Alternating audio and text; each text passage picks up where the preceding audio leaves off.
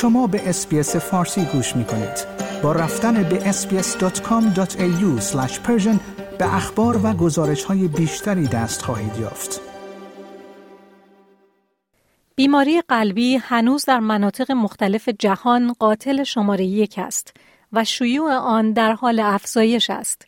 زوال عقل از جمله بیماری آلزایمر دومین عامل مرگ و میر در استرالیا است و کووید 19 در رتبه سوم قرار دارد.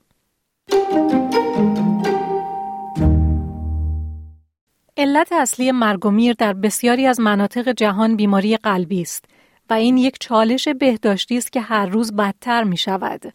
پروفسور فاستو پینتو رئیس سابق فدراسیون جهانی قلب می گوید که این آمار نه تنها نگران کننده بلکه ناامید کننده است زیرا می توان از بیماری قلبی پیشگیری کرد. In 2021 there were 20.1 million people that died of cardiovascular disease at the global level. 2019 were 18.6. So unfortunately the prevalence of disease and the global mortality is actually increasing. And why is this happening? Well, and it's even a little bit more disturbing because we know what can cause cardiovascular disease. 80% of cardiovascular disease is potentially preventable. We have what we call the risk factors that are well known, like smoking, high blood pressure, high cholesterol, meaning high fat in the blood, uh, diabetes. There are many conditions that we know can affect the cardiovascular system and be responsible for cardiovascular diseases. در سال 2021 20 ممیز یک دهم میلیون نفر در سطح جهانی در اثر بیماری های قلبی جان خودشون رو از دست دادن. این رقم توی سال 2019 18 و 6 دهم میلیون بود. بنابراین متاسفانه شیوع بیماری و مرگ و میر جهانی در اثر این بیماری در حال افزایشه و چرا این اتفاق میافته؟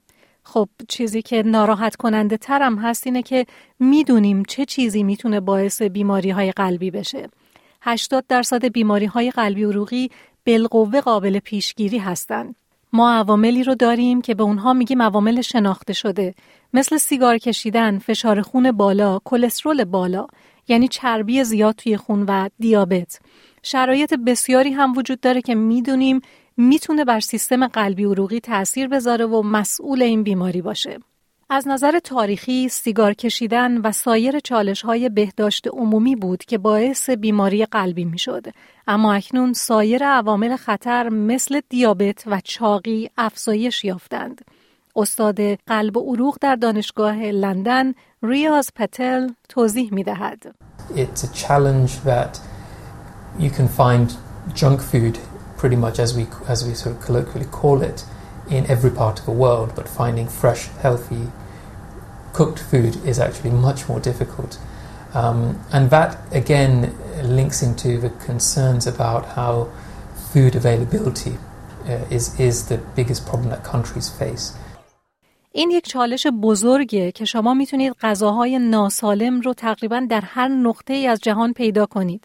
اما پیدا کردن غذای تازه، سالم و پخته شده در واقع خیلی سختره و این دوباره به نگرانی هایی که در مورد چگونگی دسترسی به غذا داریم و بزرگترین مشکلیه که کشورها باهاش روبرو هستند اضافه می‌کنه.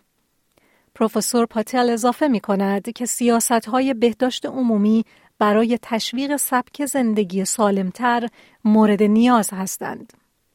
Even in developing countries, you can have someone on a scooter come and deliver it to you. Um, you don't even need to work those calories to go and get that food. So these are real concerns that, that need to be addressed, but it has to be done in an economically viable way that allows our economies to continue to function, but doesn't penalize you know the, the companies that are trying to do good, but perhaps putting restrictions on those activities that, they, although they may make money and generate tax revenues, are actually ultimately harmful for the population. حتی در یک کشور در حال توسعه می‌تونید یه نفر رو سوار بر اسکوتر پیدا کنید که بیاد و غذا رو به شما تحویل بده. شما حتی نیازی به مصرف کالری برای رفتن و دریافت اون غذا ندارید. بنابراین اینا نگرانی های واقعی هستند که باید برطرف بشن. اما باید به شیوهی که از لحاظ اقتصادی مغروم به صرفه است انجام بشه که به اقتصاد ما اجازه بده به عملکرد خودش ادامه بده. در واقع باید بدون اون که شرکت هایی رو که در تلاش برای انجام کارهای خوب هستند جریمه کنند محدودیت هایی بگذارم برای اون دست فعالیت هایی که اگرچه درآمد دارند و درآمد مالیاتی ایجاد می کنند اما در نهایت برای مردم مضر هستند.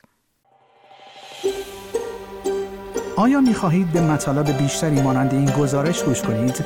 به ما از طریق اپل پادکست، گوگل پادکست، Spotify یا هر جای دیگری که پادکست های خود را از آن می گیرید گوش کنید.